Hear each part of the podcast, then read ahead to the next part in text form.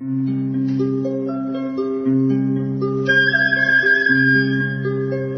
رادیو کودکان دنیا خوش آمدید.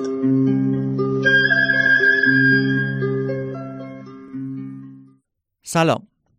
با وجود تلاش های گسترده مؤسسه پژوهشی کودکان دنیا و همچنین سازمان های دولتی، غیر دولتی و بین المللی همچنان آمار کودکان تحت پوشش برنامه های رشد و تکامل کودکان خردسال از 20 درصد بالاتر نمیره. چرا با وجود اینکه مسئولان دولتی به ضرورت پرداختن به کودکان خردسال واقفن و حداقل در سخنرانیاشون به این ضرورت اشاره می‌کنن اما هیچ اقدام عملی در این زمینه صورت نمی‌گیره این پرسشی بود که از ابتدای دهه 80 هیئت مدیره مؤسسه پژوهشی کودکان دنیا و کارشناسان این مؤسسه رو به خودش مشغول کرد.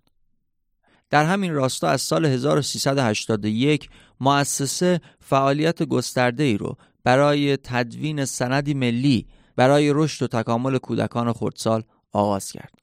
با این آگاهی و دغدغه که این ضرورت باید در سطح قانونی و ملی مورد توجه قرار بگیره. در غیر این صورت تمامی برنامه ها و طرحها و پروژه ها موقتی خواهند بود و پایدار نمیمونند. برای تدوین این سند مؤسسه جلسات بسیاری رو با مسئولین دولتی سازماندهی کرد. اما همه این تلاش های چند ساله منجر به انتشار سند ملی رشد و تکامل کودکان خردسال نشد. با این پیشینه مؤسسه در دهه 90 دست به انتشار پیشنویس این سند زد. سندی با عنوان اصول و مبانی رشد یک پارچه کودکان خردسال. در رادیو کودکان دنیا همراه خانم اکرم امینایی عضو هیئت مدیره مؤسسه پژوهشی کودکان دنیا در یک سلسله برنامه این پیشنویس مهم رو بررسی می‌کنیم.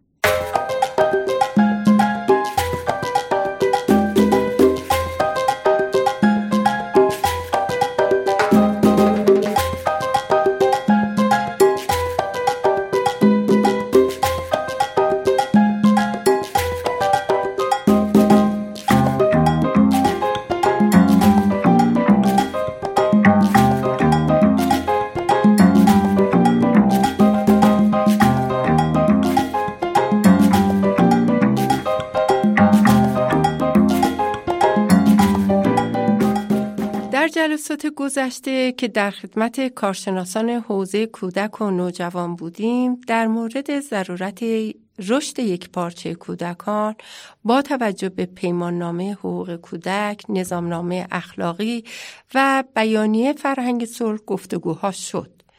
تلاش کردیم که به تمام نیازهای نوزاد و کودک همزمان توجه و به جنبه های رشد اون دقت کنیم و قابلیت پایداری و دوام اون رو که یک فرایند است اهمیت دهیم.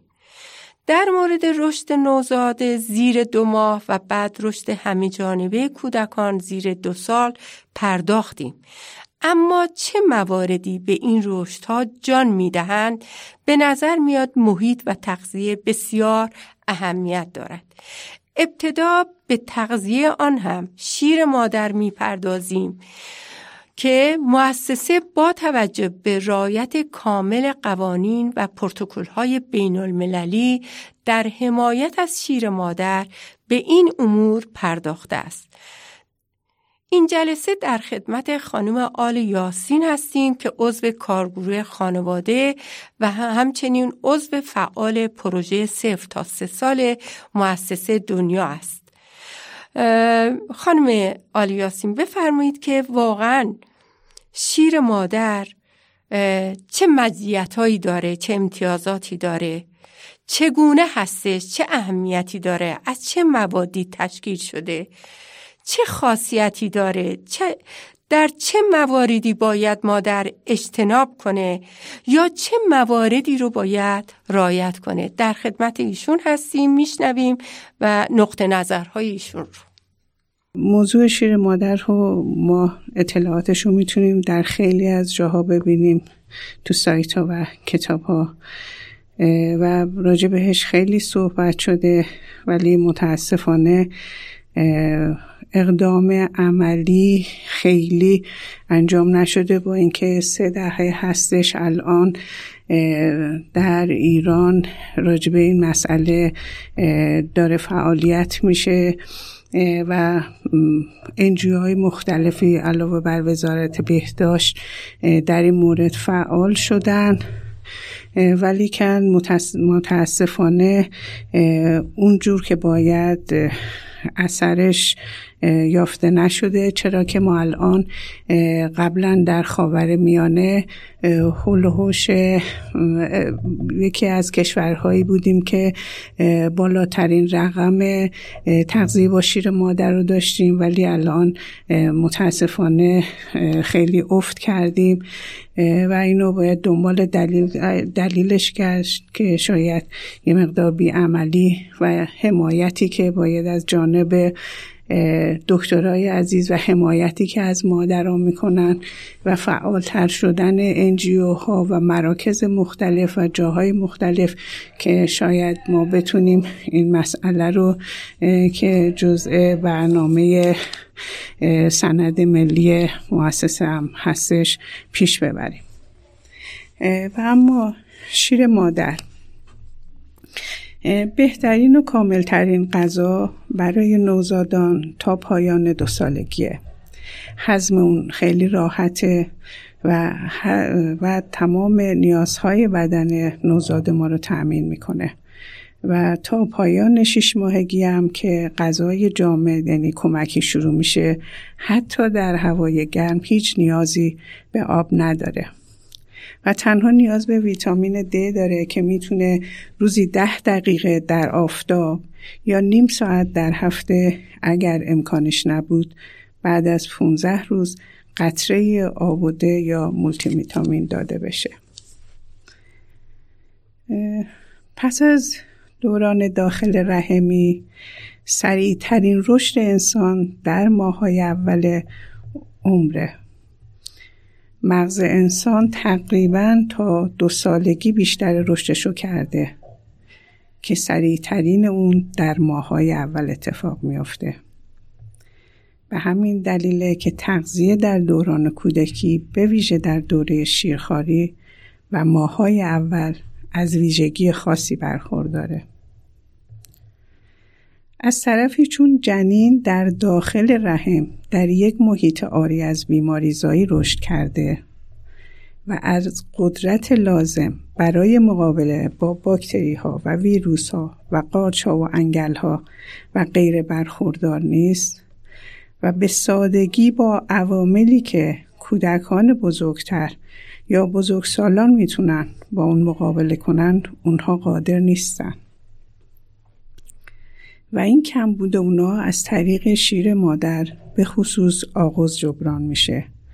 یعنی انواع مختلف مواد ضد عفونت به مقدار زیاد در شیر مادر وجود داره و نوزادانی که با شیر مادر تغذیه می‌کنن وسیله دفاعی ارزشمندی برای مقابله با این عوامل بیماریزا دارن. و بیماری های شایعی مثل اسهال و عفونت های حاد تنفسی که اولین و دومین علت اولین و دومین علت مهم خطر مرگ و میر کودکان است از بین می‌بره و عفونت های دیگه مثل گوش میانی ادرار خون مننژیت رو کاهش میده. و در صورت گرفتنم از شدت کمتری برخوردارن. همینطور شیر مادر بیماری های ناشی از آلرژی مثل اگزما آسم رو کاهش میده و تعدادی از بیماری ها رو حتی برای بزرگسالی جلوگیری یا کم می‌کنه.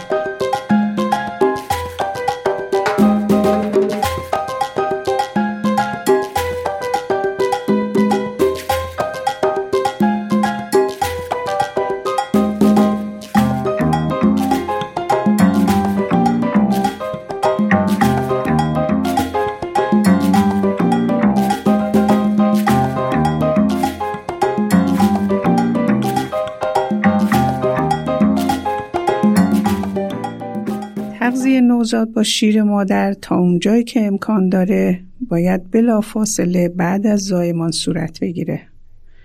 چرا که مادر بلا فاصله بعد از زایمان از بالاترین سطح هوشیاری و بیداری برخورداره و رفلکس مکیدن هم در نوزاد در 20 تا 30 دقیقه اول تولد در اوج خودشه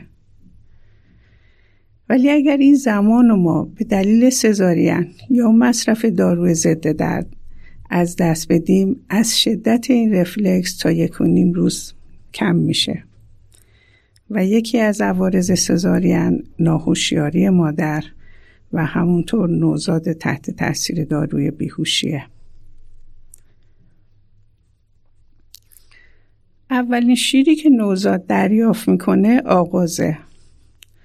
آغاز شیریه که پستانها در روزهای اول پس از زایمان تولید می‌کنن که قلیز زرد رنگ یا به رنگ روشنه. آغوز حاوی پروتئین بیشتر نسبت به شیر رسیده است. سرشار از آنتیبادی که شیرخوار رو در برابر انواع عفونت ها محافظت می‌کنه. حاوی گلوبول های سفید فراوونه ملینه و به دفع سریع مدفوع و پیشگیری از بروز زردی هم کمک می‌کنه. نوزادان در روزها و هفته های اول 8 تا 12 بار در 24 ساعت شیر می‌خورن. بعضی بچه ها کندن، بعضی ها کمی مک می‌زنن و خوابشون می‌بره. در کل شیر دادن نباید کمتر از 6 بار در شبانه روز باشه. اگر مکیدن قوی باشه پستان مادر پر شیر میشه. البته آغوز در روزهای اول زیاد نیستش. ممکنه یک تا دو قاشق در هر نوبت شیردهی باشه که به سرعت حجم اون زیاد میشه. ولی به هر حال جوابگوی نیاز کودک هستش. تقریبا تا پنج روز یا بیشتر آغوز و مرحله دوم شیر انتقالی و مرحله سوم شیر رسیده است. و هر چقدر تقاضا بیشتر باشه و پستان بیشتر مکیده بشه یا دوشیده بشه شیر بیشتری تولید میشه. حالا نقش هورمون ها رو می‌بینیم در ترشح شیر و جاری شدن اون. هورمون تولید کننده شیر پرولاکتینه که در اثر مکیدن توسط نوزاد از بخش قدامی هیپوفیز ترشح میشه و به محض شروع شیردهی و فعالیت های پرولاکتین سینه ها پر از شیر میشه و با مکیدن نوزاد پرولاکتین خون مادر افزایش پیدا می‌کنه. یعنی همون رفلکس پرولاکتین هورمون دیگه که کمک می‌کنه به شیردهی اکسیتوسینه که رفلکس جاری شدن شیره که بعد از یکی دو دقیقه مکیدن عضلات نازک جدار سلول های سازنده شیر رو منقبض می‌کنه که باعث جاری شدن شیر از سلول ها و اومدن شیر به مجاری شیری میشه. که این عمل رو رفلکس بازتاب اکسیتوسین میگن. بازتاب اکسیتوسین با فکر کردن به نوزاد تماس با شیرخوار شنیدن صدای او احساس خوب مادر در رابطه با شیر دادن به فرزندش اتفاق میفته. یعنی کمک می‌کنه که شیر مادر جاری بشه. و چیزهایی که ممکنه رفلکس اکسیتوسین رو متوقف کنه استراب درد شک تردید که این و این هورمون یکی دیگه از کارهایی هم که می‌کنه خروج جفت و کاهش خونریزی بعد از زایمان هستش.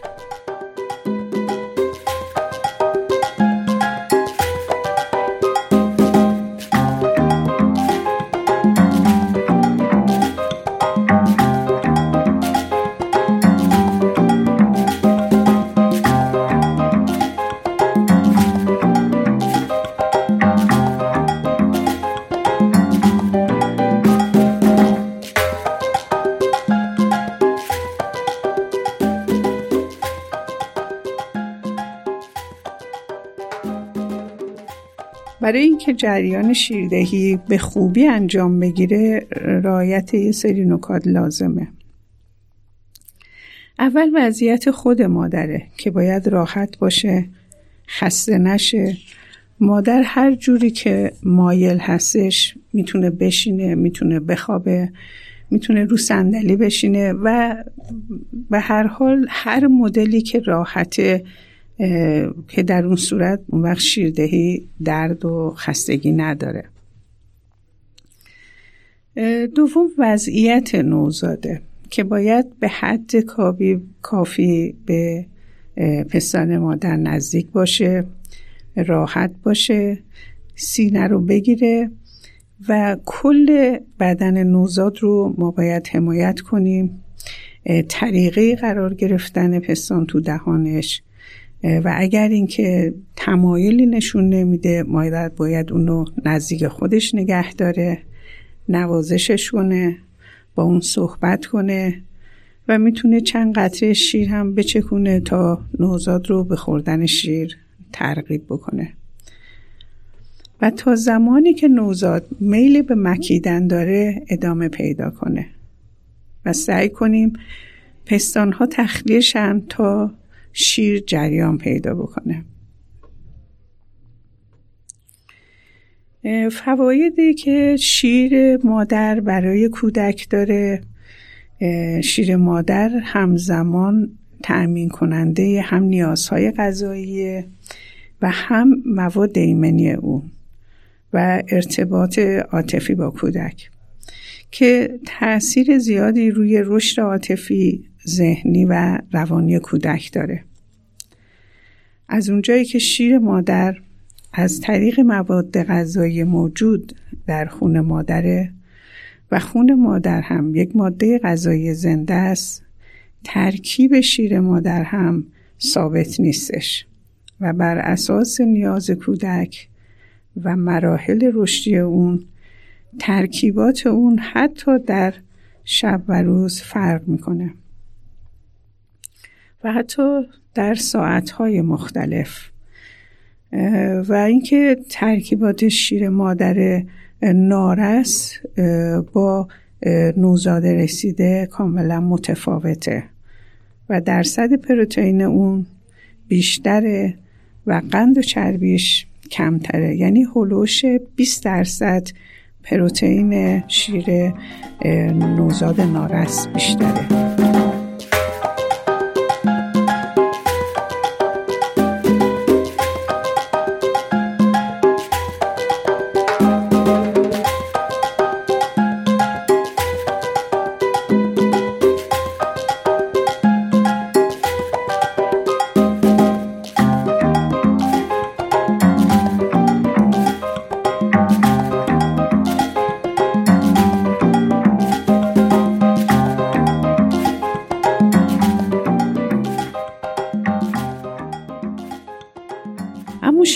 مادر با گذر زمان ارزش غذایی خودش رو از دست نمیده و حتی در سال دوم زندگی منبع انرژی برای کودکانه. قند شیر مادر چهل درصد نسبت به سایر پستانداران بیشتره که باعث تکامل مغز نوزاد میشه و باعث جذب آهن و کلسیوم در روده. سیستم ایمنی کودک هلوش 9 تا دوازده ماهگی شکل می‌گیره. پروسه شیردهی نیاز به آموزش داره صبر داره و حمایت اطرافیان به خصوص حمایت همسر. تا اینکه شیردهی به روال عادی خودش رو پیدا کنه. و اینجا یه نکته رو باید اشاره کرد که چقدر خوبه که زمانی که مادر تو دوران بارداری خودش آماده می‌کنه برای شیردهی همسر در کنار اون به همون نسبت آگاهی پیدا کنه تا ضرورتش رو و ضرورت حمایت همسر رو بیشتر بتونه درک کنه. میزان شیر مادر هم ارتباطی به اندازه پستان نداره چون شیر مادر توسط قدرتی که در اعماق پستانه ترشح میشه و بزرگی و کوچکی پستان به علت افزایش یا کاهش بافت چربیه. منحنی رشد کودک نشون میده که آیا اون شیری که خورده کافی هستش یا نه. از طرفی تماس مادر با عوامل بیماریزا باعث ایجاد آنتیبادی تو خون مادر میشه که از راه گردش خون به شیرخوار می‌رسه و خوردن شیر باعث ایمنی اون در برابر بیماری ها میشه. شیر مادر از شیر گاو هضمش راحت تره بهترین راه کمبود ویتامین هاست. گرچه کلسیوم شیر مادر از شیر گاو کمتره ولی قند شیر مادر جذب کلسیوم رو بیشتر می‌کنه. آهن شیر مادر از شیر گاو کمتره ولی جذبش بیشتره چون قند و ویتامین C کمک به جذب آهن می‌کنه.